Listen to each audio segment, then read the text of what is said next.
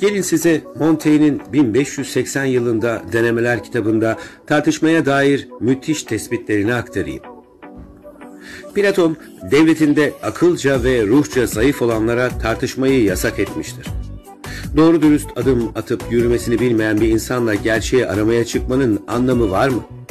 Aradığımız şeyi bırakıp onu nasıl bir yoldan arayacağımızı düşünürsek ondan hiç de uzaklaşmış olmayız. Ama yol derken softaların ve allamelerin yollarını değil. Sağduyumuzda bulduğumuz doğal yolları kastediyorum. Tartışma ile neye varılabilir? Biri doğuya gider, biri batıya. Yolda rastladıkları ayrıntılara saplanır ve konudan ayrılırlar. Bir saat cenkleştikten sonra neyi aradıklarını bilmez olurlar.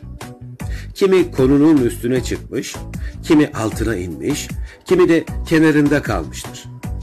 Kimi bir sözcüğe, bir benzerliğe takılır, kimi söylenene kulak bile vermeden bir şeyi tutturur ve yalnız kendi söylediklerini dinler. Başka biri de kendine güvenemediği için her şeyden kaçınır. Hiçbir düşünceyi kabul etmez. Ta başından her şeyi karıştırır. Yahut da söz kızışınca büsbütün susar ve bir daha ağzını açmaz. Bilgisizliğini küskünlüğünün altında saklar. Mağrur bir küçümseme ya da budalaca bir alçak gönülle tartışmadan kaçar. Bazısı yalnız saldırmasını bilir. Kendini korumak umurunda değildir. Bazısı da yalnız sesinin ve ciğerlerinin gücüne dayanır. Bakarsınız birisi tutar kendine karşı dönüverir.